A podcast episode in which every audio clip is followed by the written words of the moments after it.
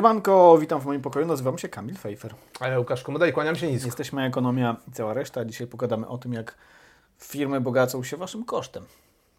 Odcinku, przybywaj! Jak zawsze pozdrawiamy bardzo gorąco naszych e, patronów i patronki, zwłaszcza osoby zrzeszone na e, grupce patronackiej.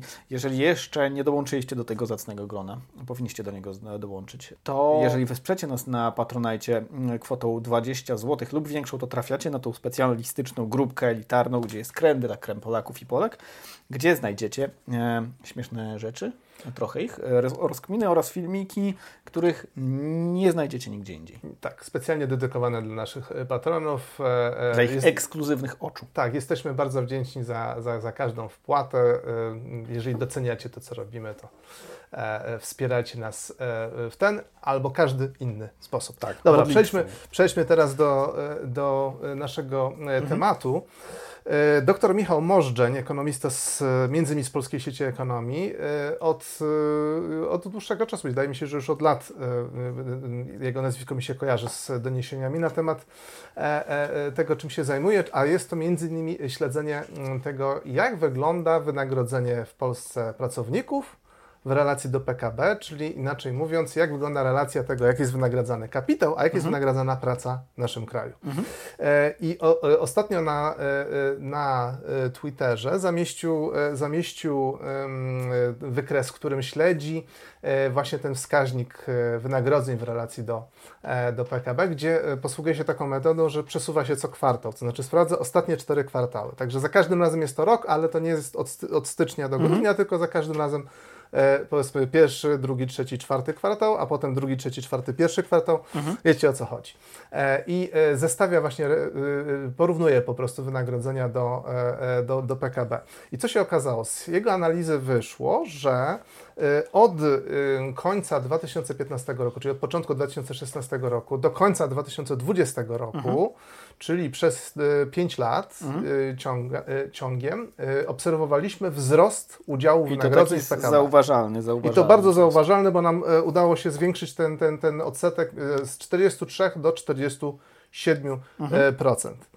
Po czym nastąpiła inflacja, bo to już e, kończymy rok 2020, robimy 21, 22 i, okazuje się, że w dwa zała- lata cofnęliśmy się dokładnie do początku tej ścieżki. Wie, wie, tak, tak, załamanie. No dobra, no ale to co, czy, po, powiedz czym jest ten e, udział płac w PKB? Mhm.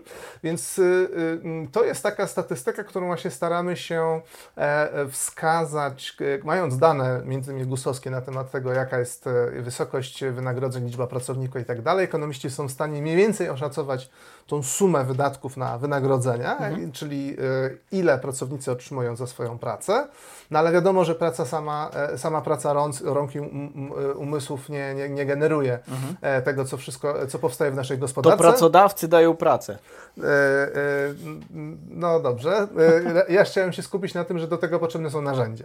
Potrzebne są w produkcji, nie wiem, hale fabryczne, linie produkcyjne, maszyny, e, w usługach e, e, też jakieś budynki, jakieś e, kanały komunikacji, jeżeli, jeżeli e, e, usługi tego wymagają. Krótko mówiąc, jest cała ta obudowa, do tego jest e, niemało pieniędzy, które są na przykład potrzebne do tego, żeby kupić, nie wiem, surowce na przykład do produkcji, czy, czy zapłacić za rachunki za prąd. Więc angażowany jest kapitał i angażowana jest praca. I ten wskaźnik nam mówi, jak wygląda w gospodarce podział tego e, wypracowanego dochodu. Dlatego, że na PKB można spojrzeć na to, że to jest suma dochodów wszystkich. Wszystkich firm i wszystkich ludzi. I, i, i- I te 47%, które było, czyli prawie połowa, trafiała do pracowników, a druga połowa do pracodawców. No ale niestety zrobiliśmy bardzo energiczny krok e, wstecz i teraz pracownicy otrzymują 43%. E, e, m- e, Michał Możdżeń e, e, dokonuje też takiego, takiej analizy, której porównuje, skupia się już na sektorze produkcyjnym i porównuje, co się działo z wynikami firm, e, z cenami i z wynagrodzeniami. I na tej podstawie e, potrafi wyliczyć, że dodatkowe przychody, które osiągnęły e, firmy w ostatnich kwartałach, które się wiązały między innymi z inflacją, musiały Tak. podnosić ceny, e, w zdecydowanej większości trafiały do kieszeni pracodawców, a nie pracowników, że z tych dodatkowych przychodów, które w, powstały właśnie na skutek podwyższania cen, 85% trafiło do firm, a 15% do pracowników. Mm -hmm. Czyli pracowników wynagradza się dużo, dużo słabiej, a wzrost cen wcale nie jest stymulowany tym, że firmy muszą e, odpowiedzieć na żądania płacowe, tylko e, może wynikać na przykład z tego, że części, surowce... Po części, po części też może, tylko mm. w niewielkim stopniu. W niewielkim stopniu. Częściowo może wynikać z tego, że na przykład koszty działalności związane z nie wiem, energią i surowcami wzrosły, ale częściowo przynajmniej można wytłumaczyć tym, że zwyczajnie korzystają podbijając tak, tak. Ponieważ, ponieważ my nie wiemy tak naprawdę w jakim stopniu wzrosły E, koszty produkcji oraz koszty dostarczania usług, to firmy kryjąc się za inflacją mogą podbijać sobie e, marże, e, ponieważ zwiększają ceny powyżej tego, jakim wzrosły koszty. Mhm. Można to oczywiście też tłumaczyć takim trochę asekuranckim manewrem, mhm. że przewidują dalsze wzrosty tak. kosztów, więc robią to trochę na wyrost. E, e, natomiast przede wszystkim e, wykorzystują jakby taką psychologiczną mm, okoliczność, tak? Wszyscy mhm. się spodziewają wzrostu cen, więc, więc można ceny. podwyższyć ceny. Mhm. Tak, dokładnie tak. No i teraz zadaliśmy sobie pytanie, czy czy to, co pan doktor Możdżeń tutaj wyliczył, wynalazł, samemu sobie tam coś skrobiąc i, i kalkulując, czy to znajduje jakieś odbicie w takich bardziej oficjalnych źródłach? No więc Sprawdziliśmy dane na przykład Eurostatu. E, chciałem tutaj zwrócić uwagę tylko na to, że każdy liczy to trochę inaczej, każda mhm. instytucja, e, pan doktor Możdżeń to liczy trochę inaczej niż, dajmy na to, OECD czy, czy, czy, czy właśnie Eurostat.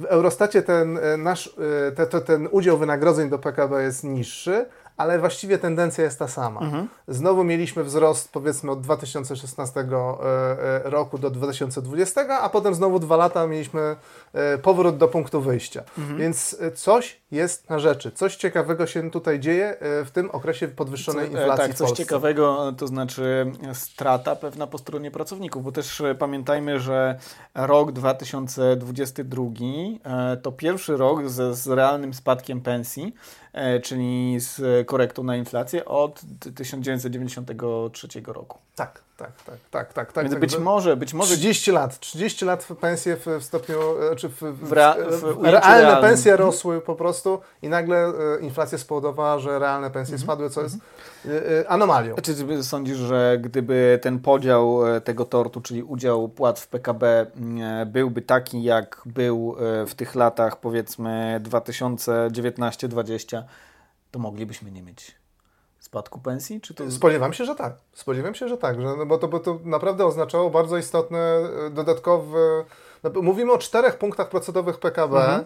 no to to są bardzo grube miliardy, które by się znalazły w kieszeniach pracowników, mhm. czyli dostaliby te podwyżki, większy odsetek pracowników dostałby podwyżki.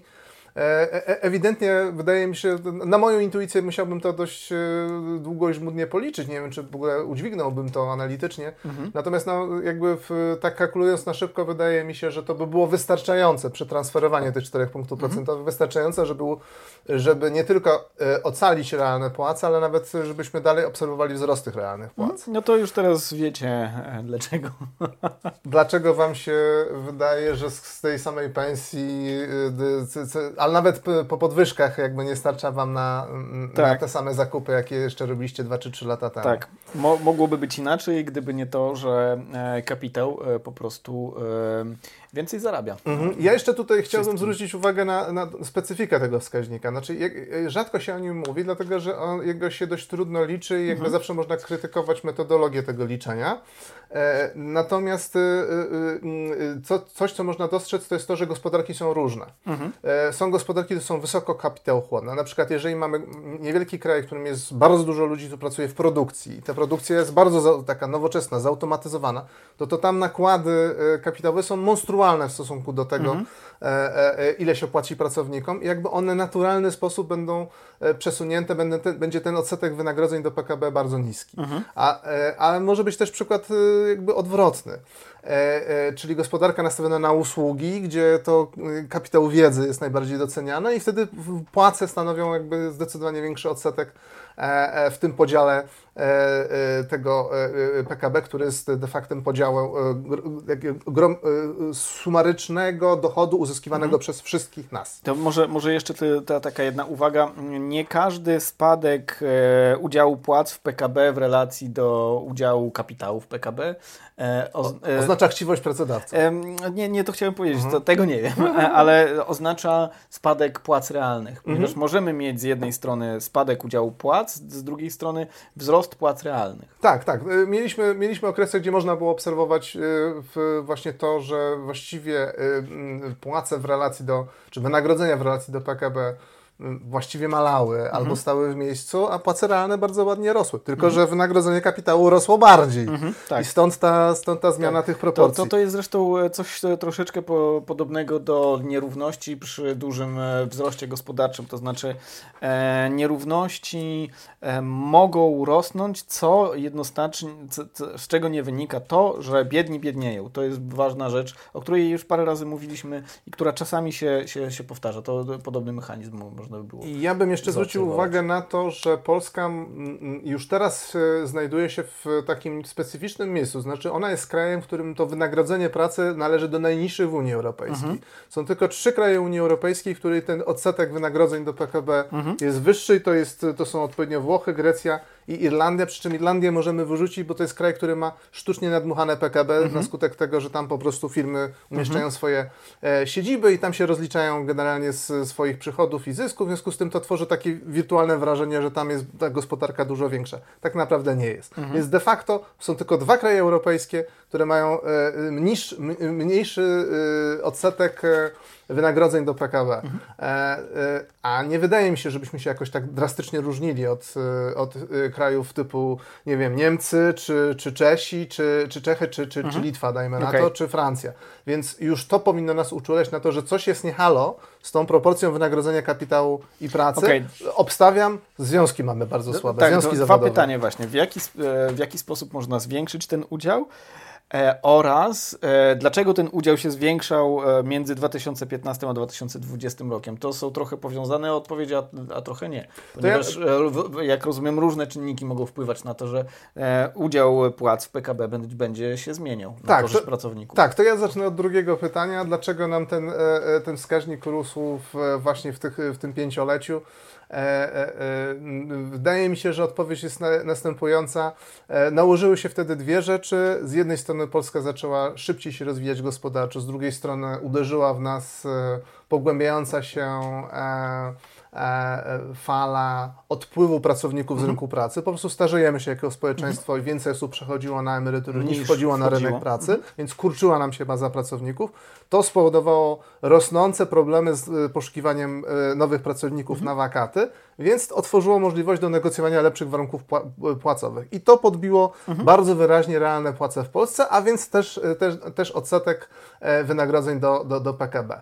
Więc to było takie zjawisko pokazujące, jak bardzo to, ta, ta demografia z rosnącym mhm. wzrostem gospodarczym potrafi zmienić ten krajobraz mhm. tego, jak dzielimy się dochodem e, tworzonym w naszym kraju. A odpowiedź e, na, e, na e, jak było drugie pytanie, czy co, co, co zrobić, żeby to tak. poprawić?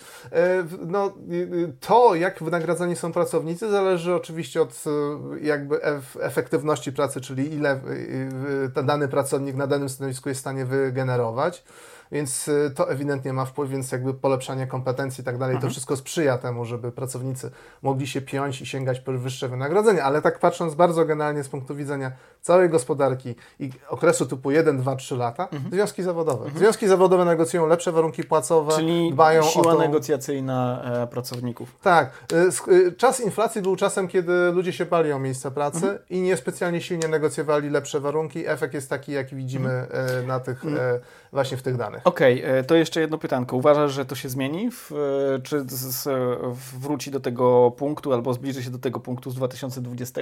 Bo jakby te czynniki, które działały wcześniej, czyli e, odpływ z jednej strony osób starszych, z drugiej strony podmianka ich na osoby młodsze wchodzące na, na rynek pracy. Jest mniej których jest mniej, e, mhm. ciągle działa. To ciągle działa, ale mamy teraz cały czas bardzo niski wzrost gospodarczy. To mhm. nam trochę hamuje na przykład proces kreacji, tworzenia miejsc pracy, więc cały czas okay. ten klimat do negocjowania wyższych stawek płacowych mhm. nie jest dobry.